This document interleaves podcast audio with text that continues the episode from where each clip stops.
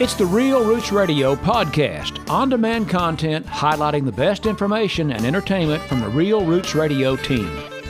Garry Cohn is a veteran broadcaster, heard Saturday morning, 6 to 9 on Cohn Country and Coffee.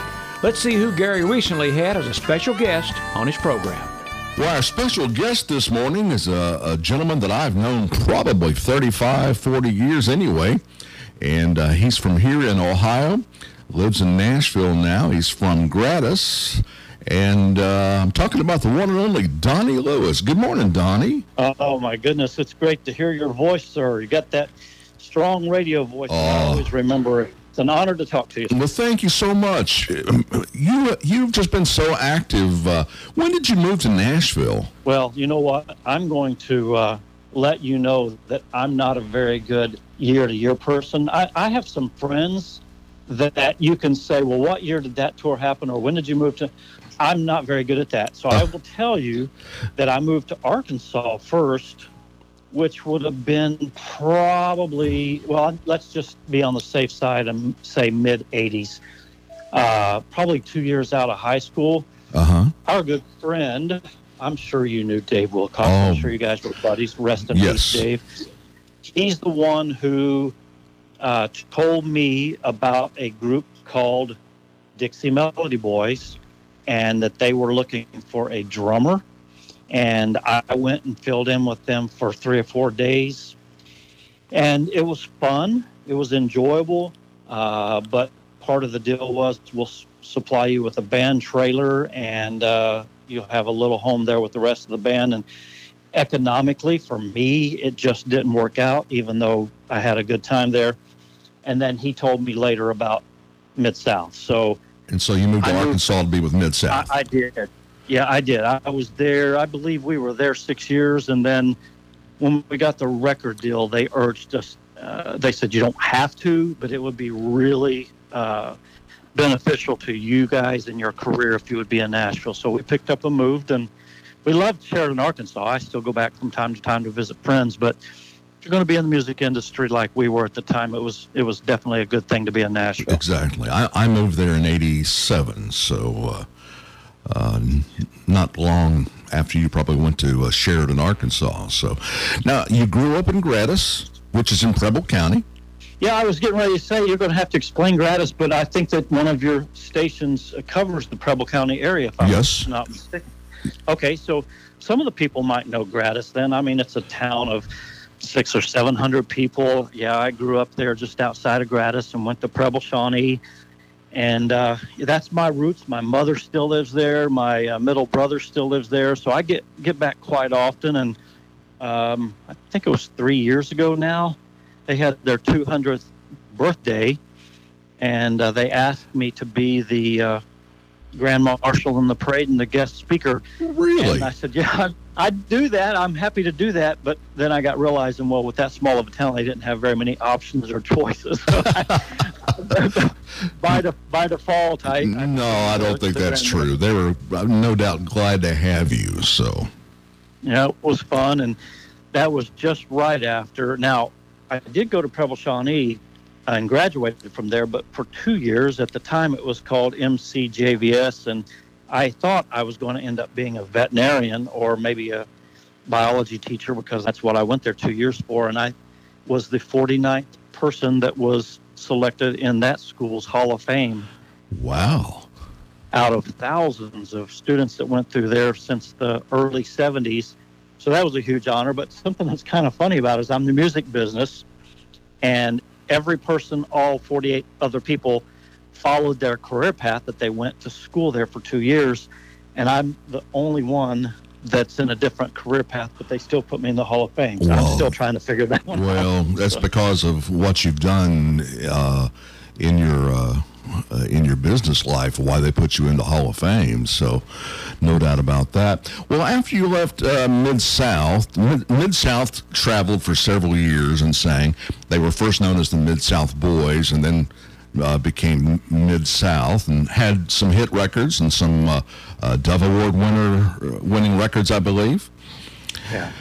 And uh, Yeah, I have a hard I have a hard time, Garry, of uh, calling them mid south because we used the words name the name Mid South Boys for so long, even when we were in Arkansas. So it, it's I, I call it Mid South Boys as much as I do Mid South. Well, why why was the change in the name? Uh, the record company and the the team recommended that we we change it uh, because uh, we didn't want to be so collect uh, so compared to Down East Boys, uh, Oak Ridge Boys. There were a lot of bands at that time, and still to this day, that use the word boys at the end of their name, and so they was just trying to come up with something new and uh, decided to go with a territory mid south. Now, this was after you signed with uh, Word Records, correct? Uh, actually, I think it was after that with uh, Warner Chappell. With Warner Chappell, okay. Yeah, and it might have been in between Word and Warner Chappell, but uh, the name happened about that around that time. Mm-hmm. And I believe our contract was bought out by Warner Chappell from Word. Okay. Uh, no, I take that back. I'm sorry. The the contract was bought out by Word from Eddie Crook Company, Morning uh-huh. Star. Right. So yeah, we went through a name change, but we went by both. I mean, that's people are are, you know, our fans that followed us with Mid South Boys. They had a hard time changing the name, so we always answer to Mid South exactly. Boys a lot anyway. You had fans, and they're going to call you what they want to call you. So. Right. now, after you left the um, after you left Mid South, you went for a few months with a group called the Trailblazers.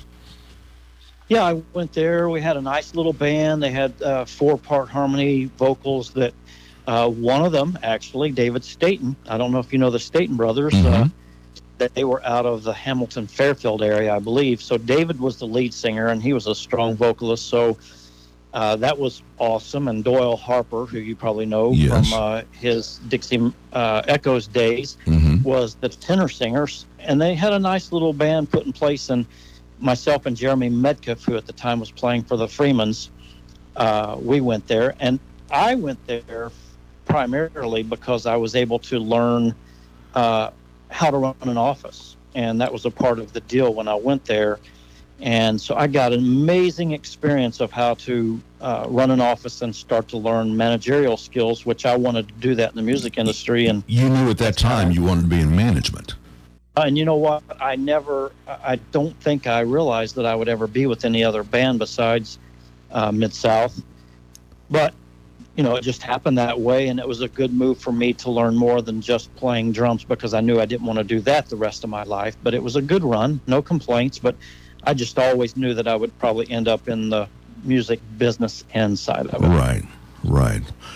In a gospel group, I believe, back in uh, Ohio, correct? Yes. I was in several groups around the Ohio area. So, uh, and uh, my last group was with the Crownsmen in Cincinnati. So, I I absolutely knew that for right. sure. And uh, there, to me, there were two premier uh, groups, and I was talking about this with their bass player this morning. There were two groups that came out of that area that were very popular in the tri-state area of Kentucky, Indiana, and Ohio. Regional groups, and that was the Crownsmen but also the one that I played drums for for a little while, which was the Southernairs. Oh, exactly. What, oh my gosh, they were amazing. Had a tight little band when I was there, and that's probably got what got me recognized with Dave Wilcox is uh, uh, traveling with the Southernairs, and I loved every moment of that. It was a well. We've mentioned Dave's name a couple of times. Dave was from Miamisburg originally, and right, uh, Dave. Dave was the manager of the Radio Shack when I was working part time in between years of high school at Elder Beerman at Town Mall. Really? And so, yes, and we so we both had roots in gospel music. He played some as well.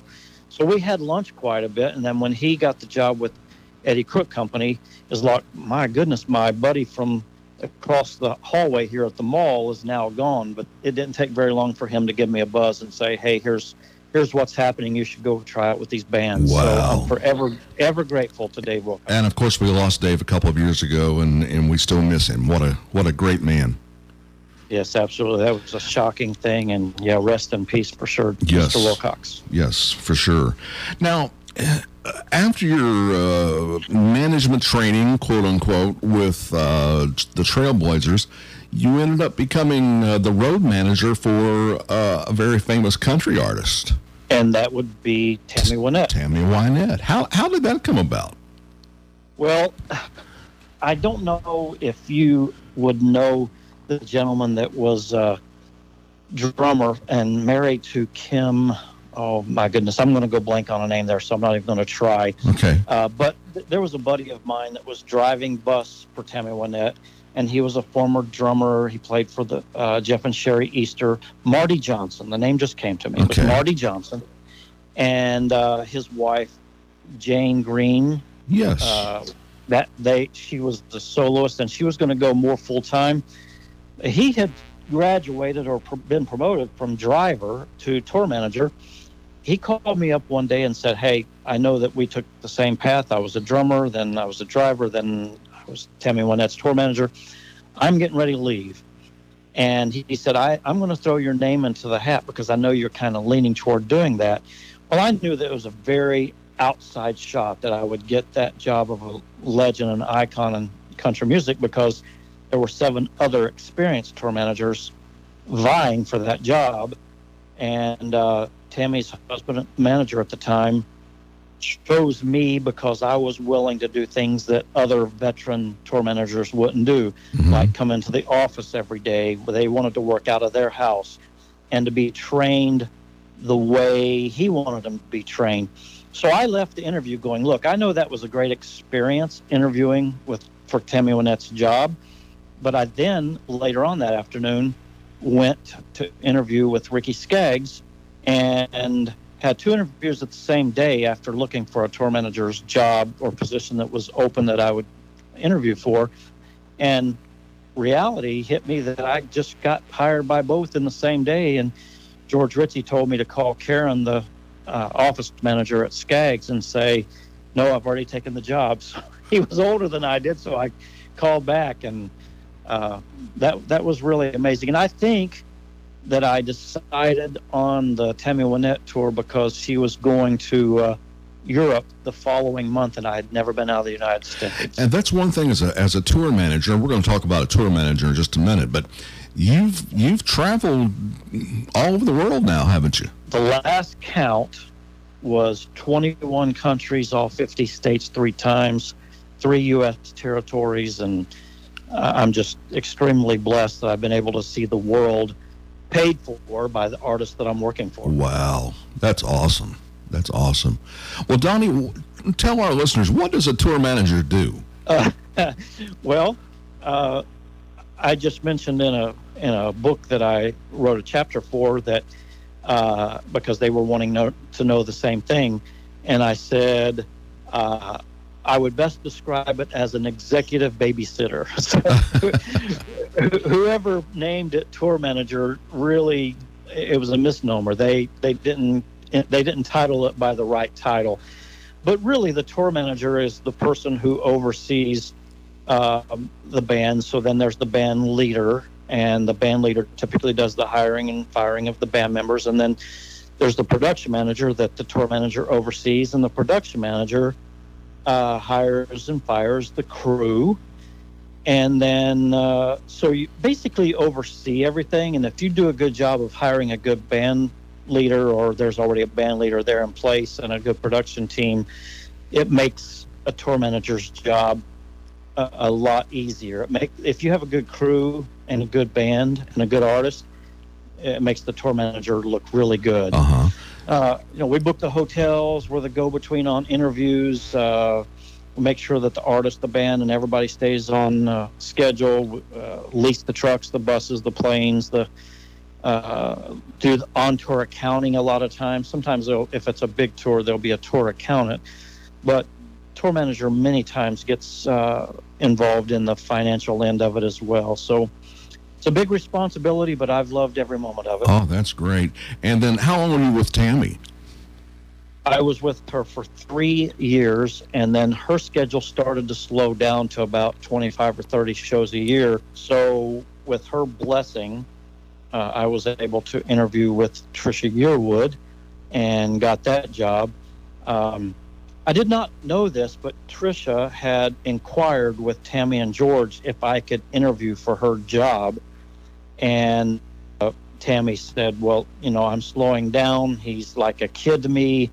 Uh, he's done a great job and uh, full blessings that he goes and does that. And on my last night in Robinsonville, Mississippi, she brought me onto the stage and held my hand and told the audience that this was my last night. And she said, I want to sing a song for him. And she broke into Stand By Your Man and had to stop three times because she got teary eyed. Wow. Yeah, that was, I wish that I could find, I hear that it's on videotape somewhere. I'd Uh-huh. love to see that, Well, but I sure. haven't been able to track it down. So, And so then you went with Miss Yearwood, and uh, you were with her for how many years? 11 years. And then uh, she uh, and Garth stopped touring. She got married to Garth, so there Uh-huh. was a little downtime there. And uh, the management company also had uh, several other artists uh, in their uh, roster, on their roster. And Peter Frampton was one of those. And I didn't know very much about uh, Mr. Frampton at the time. I knew that he was an iconic guitar player, but at the time I couldn't have named one song that he did until I heard them. And then I said, oh, yeah, I know those songs. Uh, Mr. Garry, I went there for a three week weekend run to fill in while they were looking for a new tour manager, and I ended up staying there for 18 years. Have you been with Peter for 18 years? Yes, that's, that's Man, insanity. that does not seem Yeah. possible. Well, especially for somebody that went there kn- knowing that they were going to be there for three weekends. So it was just meant to be. It was- Went for three a weekends good and spent 18 years, so uh, that's a pretty good deal. Now, Peter is retiring, is he not? Yeah, he just finished the uh, U.S. Uh, Frampton Farewell Tour, uh, and that was a great, great run last year. And uh, if it weren't for the coronavirus, we would be leaving in a few days to go to Europe to do the Frampton Farewell Europe Tour. Yeah, he had some other Uh, tours scheduled uh, in his retirement going around the world, didn't he? South America, Europe, and the possibility of Australia. Uh, but we'll just take that and see if it happens in the spring of next year or where it goes. But definitely everything's off the calendar for this year. Wow.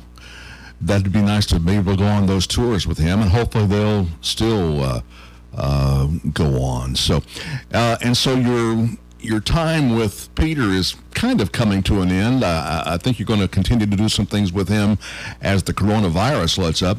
But where are you going to work now? Well, I've always been entrepreneurial, and so I've um I have a travel uh, company that I work with. I love that a lot. Uh, I have a nice team put in place on that. Uh, off and on, I do travel and concierge work for professional athletes, baseball players, and entertainers. I've done that off and on, so I always have that to go to but I'm loving the travel industry, and I'm uh, back doing work with Trisha Yearwood. Um, I mean, it was like I never left Uh-huh. because I, I did things from time to time. But I've, I did 23 shows with her at the end of the year. And So you're you're going to become the tour manager again for uh, Trisha Yearwood. yeah, her travel schedule is nothing like what it's been in the past or what Frampton would do. But to me, it could end up being the perfect scenario that I'd be able to do what I want to do to finish out my career and life. And so it's a good fit. That's fantastic. Now you mentioned a book. Uh, you have been included in this book. There is a group of authors, uh, Johnny Wimbrey and Les Brown, who are both uh, New York Times best-selling authors, and once a year uh, they do an anthology of 18 chapters of people that come from different backgrounds, stories, and careers. And uh, they interview, uh, it's like a two or three person panel that interviews you over the phone. And then they, then I flew to Dallas and met with Johnny. And uh, they chose me for one of the 18 chapters over a lot of people that uh, talk about it and get asked to interview. So I feel really blessed about that because I like that. It, it's a very motivational chapter and uh, getting my started uh, there in southern part of Ohio and Gratis. And uh, you know, kind of my story in one chapter. And uh, uh, it, it's going to be a great book. I think the title is going to be uh, The Power of Mental Wealth, and it will come out in right around November or Thanksgiving time, just in time for the Christmas holiday. So, um, if anybody would want to uh, have a copy of that, uh, if we can give out my email address, Sure. I'll do that. Go right They, ahead. they can write me, and even though it's there's probably going to be like a pre-release on that book, and I know a lot of my buddies, friends, and maybe some two or three of my relatives might want to pick that book up. So, my email address is easy. It's tour and the abbreviation for manager MGR, the number seven at AOL.com. So T O U R M G R seven at AOL.com. You can just drop a line and I can tell you where and how you can get that book. And that would be awesome that you're allowing me to do that. And they they've put out other copies of this or other versions of this book that uh, have been big sellers, haven't they? every book that they've put out so far as an anthology has went number one on the New York Times bestseller list. So Really? Yeah, I'm I'm uh, honored to be featured in this book, and uh, there's four of us uh, on the front cover, which is Les Brown and, and three others, and they they told me that I was going to be on the front cover, so it's very exciting, something new that I've always wanted to do, and just didn't know how God would open up those doors, but it, it just happened over the last few weeks, and truly excited about that Oh, sure. that. That's great, Donnie. And you're also doing some motivational speaking of your own. Yes, um, last year I did several events. One of them was uh, a music event for uh, young music entrepreneurial folks that are here in Nashville, and it was from several schools, Belmont, uh, MTSU, and um it, it was a pretty big event uh, called Career Touring, Touring Career Workshop. And I was the keynote speaker for them, and then I spoke in, uh, believe it was oh, I'm going to get the city wrong. It might have been San Antonio or Houston, Texas, and there was about 10,000 people there for that event. Uh, so I like that. I mean, I'm just me, and I tell my story, and uh, basically an underdog growing up. Uh, basically, I was told by the band teacher in sixth or seventh grade that I didn't make the cut for drums for the marching band, that I could be the cymbals player. uh, so having revenge on that, I decided I was going to go play for the Southern Airs and some other groups to make a little bit of money on the weekends, which led to my career playing drums for a living. So uh, I won't say it was a nan nan and boo boo moment, but it kind of felt that way. If they So- could only see you now. well, it's, it, I love underdog stories. It just it, those make my day. I read those a lot, and people don't realize that there's a lot of people that because of their financial situation growing up or where they grew up, they might can be considered underdog. But if you have the belief and if you have consistency and you put your mind to it, you can do just about anything that you want to do. And that's what I did. I, I say that I went from an underdog to an overdog, and there is such thing as an overdog. Uh, surprisingly, I looked that up in the dictionary, and there is a, a real word, overdog. So Okay. I love teaching people that just have not had things go their way as an underdog, and to take them under my wings and and help them be successful in the music career and in the entrepreneurial wor- world. Mhm.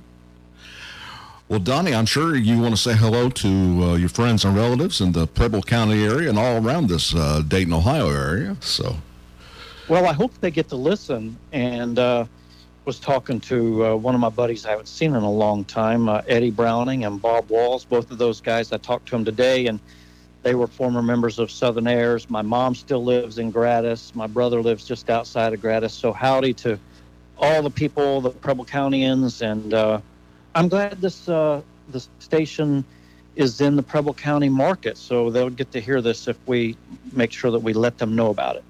well, Donnie, it's great to hear from you, and thank you for being on uh, our show today. And uh, um, Godspeed to you and all of the things that you do in the future.